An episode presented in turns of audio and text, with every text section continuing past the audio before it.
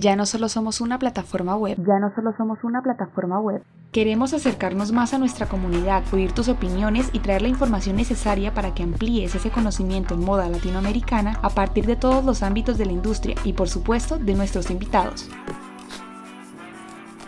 Este es un podcast de Draw Latin Fashion. Hola oyentes, mi nombre es Daniela y soy la coordinadora de contenido en Draw Latin Fashion. Yo soy Cintia y soy productora del podcast de Jar Latin Fashion. Y yo, Andreina, creadora de contenido en Jar Latin Fashion también. Queremos darles la bienvenida a este episodio llamado Historia de la Moda Latina, en el que compartiremos con ustedes nuestras reflexiones acerca del tema. Vamos a contestar preguntas como ¿por qué es importante que aprendamos sobre la historia de la moda local? y ¿en qué nos sirve tener este tipo de conocimiento? Al final del episodio les vamos a recomendar nuestro libro favorito para aprender sobre la historia de la moda latina. ¿Por qué hacemos este capítulo? Lo hacemos porque creemos importante el mencionar que siendo periodista, diseñador, cool hunter o que te dediques a cualquier otra profesión dentro de la industria, debemos de reconocer que la moda es un fenómeno que debe de ser estudiada más allá de su ambiente práctico para poder profundizar en su teoría. Y bueno, antes de ir adentrándonos a la historia de la moda latina, Debemos mencionar que las tres aquí presentes somos de diferentes países. Cintia es de Colombia, Andreina es de Venezuela, aunque actualmente vive en Bogotá, y yo, Daniela, soy de México, por lo que les hablaremos de este tema tomando en cuenta el contexto que tiene cada una de nosotras.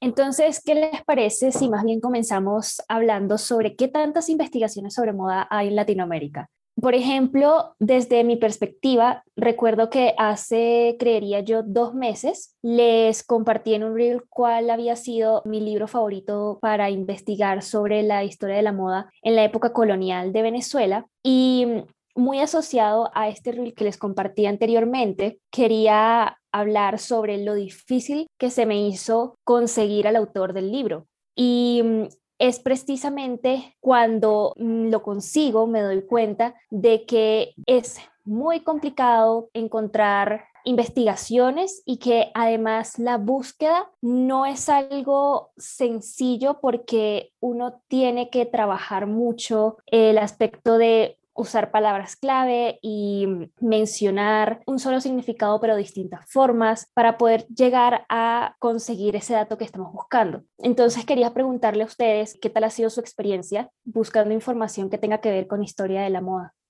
Sí, bueno, yo creo que a mí también me ha pasado algo muy similar a ti, Andreina, y es que, bueno, creo que una cosa es descubrir una fuente y otra muchísimo más difícil es tener que encontrarla ya que en mi caso he tenido que recorrer toda mi ciudad y hasta el país en bibliotecas, librerías y bueno, por ejemplo, aquí me gustaría hacer un paréntesis para recomendarles la librería Educal, que a mí me ha ayudado bastante en encontrar pues libros no tan convencionales, se basa en el sistema educativo nacional, entonces bueno, para aquellos investigadores jóvenes que estén tratando de encontrar bibliografía, se los recomiendo. Pero bueno, ya regresando al tema de, buscar en toda la ciudad, justo, ¿no? O sea, yo creo que a muchos nos ha tocado buscar en museos, en páginas de internet o hasta en grupos de Facebook donde te pones de acuerdo con gente, te ves en un lugar y ahí te lo venden, ¿no? Otra experiencia que yo he tenido y que se me hace súper interesante es el ver a mis profesores como colegas a la hora de encontrar ediciones, por ejemplo, que ellos me vendan una edición especial que tengan repetida, ¿no?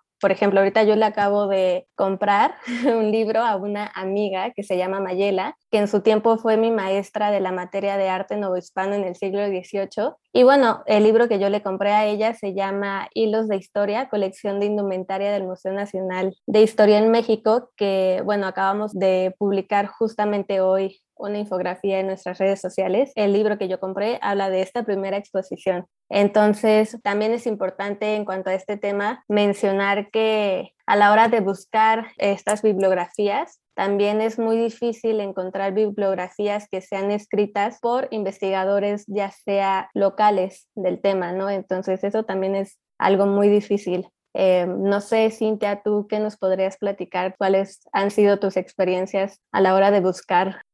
Andreina y Daniela, en mi caso, cuando comencé esta búsqueda de libros sobre moda en Colombia, lo hice pensando en que debía tener referencias no solo más presentes, sino con mayor variedad sobre mi país y no tanto de la región, es decir, que no fueran a nivel tan general. Y me di cuenta, escuchando diferentes podcasts y leyendo algunos artículos, que el problema principal con el que te encuentras es que a pesar de que existen un buen número de escritos sobre moda, pueden ser difíciles de encontrar. Si bien es cierto que seguimos en ese proceso de resaltar documentos que narran la historia de la vestimenta en Latinoamérica desde hace algún tiempo, siempre es bueno recordar que esta industria jugó desde un inicio un papel fundamental en el desarrollo de países como Francia, por ejemplo, que actualmente sigue siendo cuna de eventos y de educación en gran parte porque sus habitantes mantienen esa historia del vestir como un aspecto sustancial de sus vidas entonces considero que podemos tomarlo como referencia siempre e intentar preguntarnos, por ejemplo, cómo fueron creadas prendas como el poncho, los boleros o los sombreros típicos que marcaron épocas importantes para los latinos. También creo que a partir de estas experiencias que vamos a ir contando en el episodio, y si los oyentes quieren hacer su propia investigación sobre los ejemplares que están disponibles desde décadas atrás, así como las publicaciones actuales fomentadas por los nuevos estudios que hay en la región afines a la moda, se da uno cuenta, o por lo menos yo me di cuenta, de que falta investigar muchos temas, pero que también hay personas dispuestas a dar el gran paso de hacer esa investigación exhaustiva que implica en sí misma estudiar la moda de otros continentes, lo que es un gran reto. Sí, exacto. O sea, creo que es bastante importante no tener siempre a Europa como un modelo a seguir, pero sí ver por qué ellos tienen un gran interés en su historia y nosotros muchas veces no. Creo que eso viene desde la colonización y desde que vemos a nuestra historia como algo a lo mejor no tan interesante, pero bueno, un poco también quiero retomar el tema de los retos que son encontrar bibliografías sobre moda latina, e investigaciones, y bueno, es que creo que también al hablar de la historia de la moda debemos de preguntarnos cómo se ha estudiado hasta ahora, cómo se ha escrito, ¿no? Porque aunque poco a poco se van dando a conocer estudios e investigaciones sobre la moda en nuestro continente, el punto de partida hacia lo que ha sido y lo que es la moda siempre se ha visto desde una perspectiva eurocéntrica, y un tanto americana, pero más que nada eurocéntrica, ¿no? En la que la supremacía blanca cuenta con la historia del mundo, generalizando aspectos como el desarrollo, proceso y la modernidad. Entonces, yo creo que al hacer historia de la moda latina debemos no solo romper con la generalización y estereotipos que se han hecho sobre nuestra región, sino también llenar vacíos que están bloqueados en nuestra mente. Como lo diría Bárbara Esreal, de Museo de Moda, quien impartió el bloque de cómo crear una historia de la moda latina en nuestro curso de introducción a la industria de la moda latina y local que tuvimos en verano de este año, tenemos que acercarnos a la historia de una manera interdisciplinaria, rastrear narrativas ocultas detrás de los mitos occidentales y tener como referencia y fuente de información a experiencias colectivas y sociales, y bueno, a esto me refiero a también tener como referencia autores locales, porque muchas veces los libros que narran nuestra historia son escritos de la mano de personas extranjeras, ¿no? Entonces también es un punto muy importante a, a considerar. A propósito de lo que mencionas, Dani, y que también Cintia había mencionado anteriormente a Francia, es muy importante tomar en cuenta el papel que tienen los gobiernos en este tipo de temas, sobre todo porque ellos pueden ejercer de alguna forma poder blando a través de la cultura. Esto es algo que incluso Valeria Acul menciona en una conferencia que hizo relacionada a su tesis en Inexmoda de este mismo año y les recomiendo mucho que la escuchen porque nos hace entender un poco sobre el branding de nación que por lo menos en Colombia se está haciendo. Y para unir un poco, la idea es precisamente que tenemos que estar pendientes de que son estas grandes naciones las que están acostumbradas a hablar de historia de la moda, porque están incrementando su poder a partir de eso y Latinoamérica no está acostumbrada. Retomando un poco lo primero que estábamos diciendo y dándole continuidad a el comentario de Daniela sobre Bárbara, es muy difícil encontrar libros sobre historia de la moda en el país. Es muy probable que existan un par que intenten rescatar como esos años innovadores, esas épocas que mm, resaltaron en el sector textil y como en algunos momentos de la historia de cada uno de los países, que bueno, en el caso de Colombia tuvo inicio en la ciudad de Medellín, pero más allá de esto, los prejuicios sobre el papel que juegan diseñadores y periodistas en una ciudad, me parece que han impedido que incluso los centros educativos y, como bien dices, Andreina, la política, apoyen en la región relatos sobre estos temas. Podemos decir que gracias a pioneros, en el caso de Colombia, como Alejandro Chavarría, el fundador de la fábrica y casa comercial Coltejer y Fabricato, y Gustavo Toro, que fue el fundador de Almacenes Éxito, la filosofía de Bárbara sobre rastrear estas narrativas ocultas llevó a que en el caso de la autora de mi libro encontrara datos como que por ejemplo, en la Primera Guerra Mundial influyó el comercio de la moda en Colombia porque estuvieron estancadas las importaciones de países extranjeros y esto hizo que los personajes anteriormente nombrados y muchos otros también se obligaran a salir adelante con la producción textil, con los trabajos muy limitados de cultivos de algodón y de tejidos artesanales que pues actualmente son un factor diferenciador para muchas marcas. No sé, Daniela, si tenga algún comentario al respecto. Sí, bueno, justo a mí me encanta siempre mencionar a los eventos que hemos tenido dentro de la plataforma de Draw Latin Fashion, porque pues la verdad es que hemos conocido a gente súper inspiracional, de las cuales nos agarramos para saber un poquito sobre cómo llevar el camino a la investigación de la moda latina. Entonces, bueno, también me gustaría mencionar a nuestras charlas Speak Latin Fashion, Hace unos meses tuvimos a un invitado especial, que es el investigador colombiano de moda, Eduard Salazar. Y bueno, él explicó las distintas formas de abordar el estudio de la moda en América Latina, ¿no? Entonces, teniendo a los pioneros que mencionó Cintia como ejemplo, me gustaría mencionarlas. Entonces, lo que dice Eduard es que estas formas se dividen en tres. La primera es la cultura, después le sigue la sociedad y la última es la industria. En cuanto a la cultura, menciona los imaginarios y representaciones tanto nacionales e internacionales que se han hecho de cada país o región. Y bueno, también lo que él incluye son los términos de tradición, colonialidad y modernidad,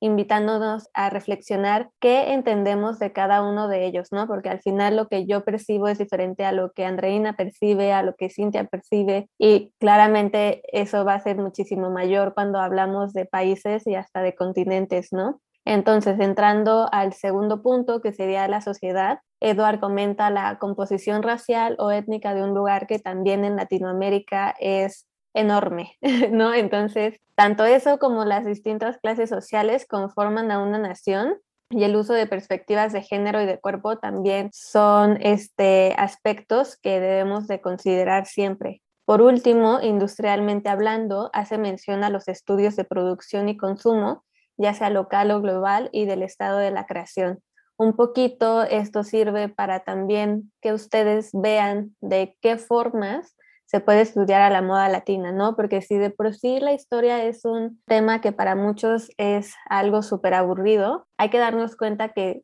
la historia tiene múltiples y miles de perspectivas desde las cuales puedes estudiar un solo tema, ¿no? Entonces, si no te interesa la historia, si crees que eres un cool hunter y no necesitas aprender, pues bueno, aquí te estamos dando las razones para que cambies esa forma de pensar y comiences a investigar, empieces a leer, escuchar, a ver videos sobre la historia de la moda latina. Recuerden que pueden formar parte de nuestra comunidad Latin Fashion y escuchar la mayoría de las charlas que hemos tenido con un montón de investigadores como Eduard Salazar y también con analistas de la industria. Simplemente lo que tienen que hacer es ingresar en la página web y registrarte en la parte de la comunidad. Es muy fácil, solamente deben ingresar su correo electrónico, asignar una contraseña y ya podrán tener acceso a todas las charlas. Y es que como bien lo explicas, Daniela, el hilo cronológico de la moda ha clasificado esta evolución en aspectos como la sociedad, como el consumo, como la modernidad, que sigue siendo un factor importante en los diseños de las casas populares pero mm, la aparición de la ropa lista para llevar en los años 60 por el primer diseñador que tuvo Colombia, por ejemplo, Toby Seaton, que una década después vistió con los primeros pantalones a las mujeres colombianas, así como este auge de los desfiles de prensa, se convirtieron en aspectos que tanto hace unos años como ahora son importantes en la industria y que siento que si no se les hubiera dado visibilidad, en esta época no tendríamos en Latinoamérica trabajos artesanales, no tendríamos diseñadores, modelos y gestores que mantengan al país en estándares altamente productivos. Son muchos temas, espacios y perspectivas en los que la moda ha sido usada con la finalidad de cumplir con esa demanda del público que comenzaba a consumir moda. Debo de resaltar a personajes como Gloria Valencia de Castaño, quien encontró la manera de incluir a la moda en la radio, narrando desfiles y que en los años 80, mediante un programa televisivo, lo que denomina este libro como el primer intento para Colombia, siendo un adelanto de lo que vendría para el periodismo en este siglo con estos nuevos formatos virtuales y físicos. Y considero que cuando se trata de historia siempre debemos darle la importancia a todo lo que estuvo detrás de estas figuras reconocidas y de lo que hicieron y comenzar a hacernos nuevas preguntas. ¿Fueron las costureras antecesoras de los ahora conocidos diseñadores o qué impacto tuvo la publicidad con la evolución de la moda y la apertura de las marcas conceptuales de ropa? Sí, exactamente. Y de hecho que mencionas las costureras me hace recordar que, por ejemplo, mi mamá suele tener una costurera o una modista de confianza y a esta persona ya le mandaba hacer todos los vestidos que veía, por ejemplo, en revistas de moda. Y mm, muy asociado a esta práctica que hacía mi mamá, me hizo recordar una de las cosas que yo leo en el, en el libro de Carlos Federico Duarte, el que les compartí en el reel hace unos meses, y es que allí se habla de que obviamente están las clases sociales con un mayor poder adquisitivo y estas eran las que marcaban el estilo porque tenían una influencia más cercana a la moda europea, pero las otras clases sociales imitaban ese vestir dentro de sus posibilidades. Obviamente que con sus modificaciones, pero se puede ver que el, origen o el núcleo de esas prácticas todavía se pueden ver ahora en Latinoamérica. Por lo menos son revistas las que imponen el estilo y mm, al final las revistas se estaban haciendo para una clase social con un mayor poder adquisitivo, quienes eran los que podían comprar a los diseñadores. Y mm, realmente no es algo nuevo para Latinoamérica querer imitar la moda europea o americana. También es que por eso mismo cuesta tanto cambiar el discurso, e invitar al consumidor a comprar local. Más bien estamos trabajando en conocer nuestra identidad. Y es justo por esta búsqueda de identidad que decidimos hacer este episodio. A la hora de mostrarnos a nosotras nuestros libros favoritos sobre la historia de la moda latina, nos dimos cuenta que mientras uno abarcaba todos los tiempos de su país, dos estudiaban específicamente la época colonial. Y esto nos pareció muy interesante porque en mi caso, la historia mexicana me ha enseñado, generalizando todo, una línea del tiempo en donde se encuentra la conquista y la independencia pero siempre se deja en blanco un gran bloque en el in-between de ambos hechos. Muy cierto, Ani. De hecho, yo puedo verlo de una forma similar, porque es en ese in-between que hay mucha riqueza porque convergen influencias de distintas regiones que nos ayudan a entender lo que somos en este momento. Ahora, unido a ese pensamiento, quiero recomendarles o recordarles nuevamente la recomendación que yo les hice en un reel, un libro de Carlos Federico Duarte. Él es un historiador y realmente su obra es una de las más extensas sobre la época de la colonia en Venezuela.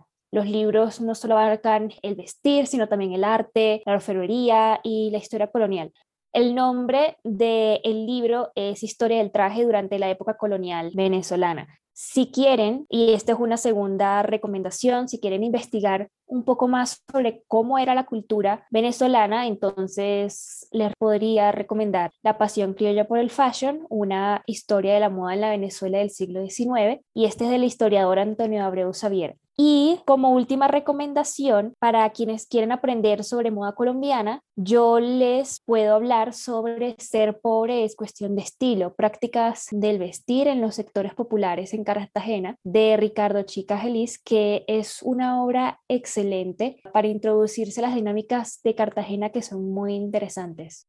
Andreina, tomaré tu recomendación sobre el libro de Colombia y aunque otros libros que existen y que les recomendaremos probablemente en otros episodios no hablen netamente de la historia de la moda, nos ayudarán a entender momentos específicos de la misma que nos trajeron a lo que somos hoy como sector y como industria. Pero como recomendación personal, preferiría que empezaran con Colombia's Moda de Lila Ochoa, ya que engloba esta información de los más de 100 años en los que la moda se fue transformando por sí sola en esta parte de la región. Les comparto además que solo puede conseguirse en línea y los ejemplares son contados. Es un libro muy completo, creo que vale la pena conseguirlo. Y siento que la autora es una persona con tal experiencia que tuvo en cuenta esa falta de información cultural en el país y que desde mi punto de vista pudo impulsar a que varias personas, a varios amantes de la moda, a varios estudiantes redactaran algunos proyectos, algunos documentos sobre historia de la moda que pueden encontrarse en la web y que aunque aún es algo muy mínimo, es un avance para nosotros como región. Sí, muchísimas gracias a las dos, porque bueno, claramente, aunque yo sea mexicana y el tema de México sea lo que más me interese, también voy a tomar sus recomendaciones, el de Andreina más que nada porque dentro de mis épocas favoritas de la historia pues está la época colonial y la época virreinal y bueno también en cuanto a lo que mencionó Cintia, yo siento que justo Colombia en cuanto a Latinoamérica es una potencia muy grande hablando de moda, entonces me gustaría muchísimo aprender todavía más. Pero bueno, pasando al libro que yo les voy a recomendar, este se llama Hilos virreinales, los textiles en la vida cotidiana no hispana de Juan Manuel Corrales Calvo. Es muy interesante la manera en la que yo me enteré de este libro porque otra vez vuelvo a mencionar a mi ex maestra y amiga Mayela. Ella fue la que me dijo que saldría a la venta en una conferencia que se daría en la Ciudad de México. Entonces, no me acuerdo muy bien si me enteré un día antes, si me enteré el mismo día, pero el caso es que yo me emocioné porque en ese momento yo estaba haciendo una investigación académica sobre el tema. Entonces, la razón por la que yo considero útil este libro es porque pone su atención en aspectos prácticos de la creación de todos los textiles que pudieron existir, ¿no? Entonces, bueno, es interesante como yo al principio de este capítulo les dije que no solo hay que estudiar la parte práctica, sino también la parte teórica y en mi caso yo siempre estudié la parte teórica de la moda y este libro me encantó porque estudia teóricamente la parte práctica. Entonces, claramente habla sobre textiles de todo tipo porque se fija en la vida cotidiana, pero lo que más me interesa a mí y supongo que a ustedes también, pues son las prendas y las vestimentas, a las cuales no solo explica desde su sentido estético, sino también abarca temas como técnicas, materiales, ya sea tintes o colorantes, las rutas comerciales que había y los centros importantes de producción. También habla sobre las formas de trabajo, como lo eran los gremios y obrajes que tienen que ver un poco con la vida religiosa que había en ese tiempo. Y bueno, llega hasta las obras finales con diferentes textiles y tejidos. Lo más padre también es que al final del libro incorpora una sección en el que existe un diccionario histórico de textiles y bueno, claramente ya no hablamos como se hablaba en ese tiempo, entonces va a haber momentos en donde nos perdemos y tal vez yo le digo vestido a la prenda, pero en ese entonces no se llamaba vestido tal cual. También algo que, por ejemplo, yo como historiadora del arte también aprecio muchísimo es que el libro está lleno de imágenes y básicamente te regala un catálogo de obras hispanas. Y yo sé que ya he hablado bastante, pero quisiera retomar el tema de buscar historia local escrita por locales. Se me hace muy importante mencionar que también es válido tomar como referencia a la bibliografía ya existente, aunque esta haya sido escrita por extranjeros. Lo importante es, una vez teniéndola en tus manos, ¿qué vas a hacer con ella? En mi caso, el autor de mi libro es un investigador y curador español que escribió sobre un tema de la historia de México y de la historia de España. Quizás se lo hizo para demostrar la capacidad de creación que hubo en mi país durante nos reinaba el suyo, no lo sé muy bien, pero yo puedo utilizar su texto para equiparar las formas de confección de prendas y el gran parecido de calidad que había entre la indumentaria hecha en América y en Europa, ¿no? Entonces, eso me gusta mucho porque lo comenté al principio. Cuando miramos a la historia, creemos que la historia que está afuera es la historia más interesante. Entonces, creo que los libros que nosotros les estamos recomendando son muy importantes importantes porque a la hora en que ustedes los vean van a poder conocer la riqueza cultural que también nosotros tenemos en Latinoamérica, ¿no? Entonces, mi último comentario sería, hagan historia de la moda latina instruyéndose de libros, videos, películas, podcasts u otras herramientas, aunque la mayoría hayan sido creadas por extranjeros, ¿no? Ustedes pueden darle una vuelta al discurso y por fin crear su propia versión de la historia. Qué bonito lo que dices, Dani. Además, es muy inspirador escucharte. Yo creo que de mi parte no, no hay nada más que decir. Podemos ir cerrando el episodio con esa reflexión. Ha sido muy interesante escucharlas a las dos, notar que nuestras experiencias han sido similares a pesar de estar en regiones distintas de Latinoamérica. Y mm, bueno, también quiero hacer una pequeña salvedad porque nosotras entendemos que el término moda se comenzó a usar a partir del siglo XIX en adelante por la revolución industrial y las investigaciones sobre indumentaria son parte de lo que hoy conocemos como moda. Y aunque anterior a ese siglo la palabra moda se utilizaba como sinónimo de a modo de alguna región o zona específica, claro que existían tendencias en cómo peinarse, cómo usar las prendas, comprar accesorios y muchas cosas más que sin la necesidad de percibirlo como algo masivo, como lo que ahora es una tendencia, sigue siendo algo que cambió el tiempo y mm, también debemos mencionar que existían referentes como reinas, duquesas y artistas que implantaban una forma de vestirse que el público también quería imitar o quería seguir. Entonces es muy importante que antes de cerrar el episodio tomen en cuenta esta, esta pequeña nota que estamos agregando al final. Y no se olviden de comentarnos cómo ha sido su experiencia al investigar la moda latina y si tienen libros que nos quisieran recomendar, siempre van a ser bien recibidos. Hasta aquí llegamos en este episodio en el que hemos aprendido tanto sobre la historia de la moda latina y su gran importancia en nuestra contemporaneidad. Si quieres estar al tanto de todo lo que sucede en la moda latina, te invitamos a que formes parte de nuestra comunidad de manera gratuita, registrándote en nuestro sitio web www.darlatinfashion.com. Solo tienes que dejar tu nombre, correo y crear una contraseña. Ahí encontrarás registro a nuestras charlas mensuales y un archivo de eventos anteriores. Si por otro lado lo que te interesa es tomar un curso con nosotros, también puedes entrar a nuestro sitio web. Tenemos cursos de periodismo de moda y otros más que te ayudarán a entender el panorama de la moda en la región. En redes sociales, síguenos en Instagram, Facebook, TikTok, Pinterest, LinkedIn como Draw Latin Fashion y también puedes estar al tanto de nuestro canal de YouTube Speak Latin Fashion. Te esperamos en los próximos episodios. Gracias.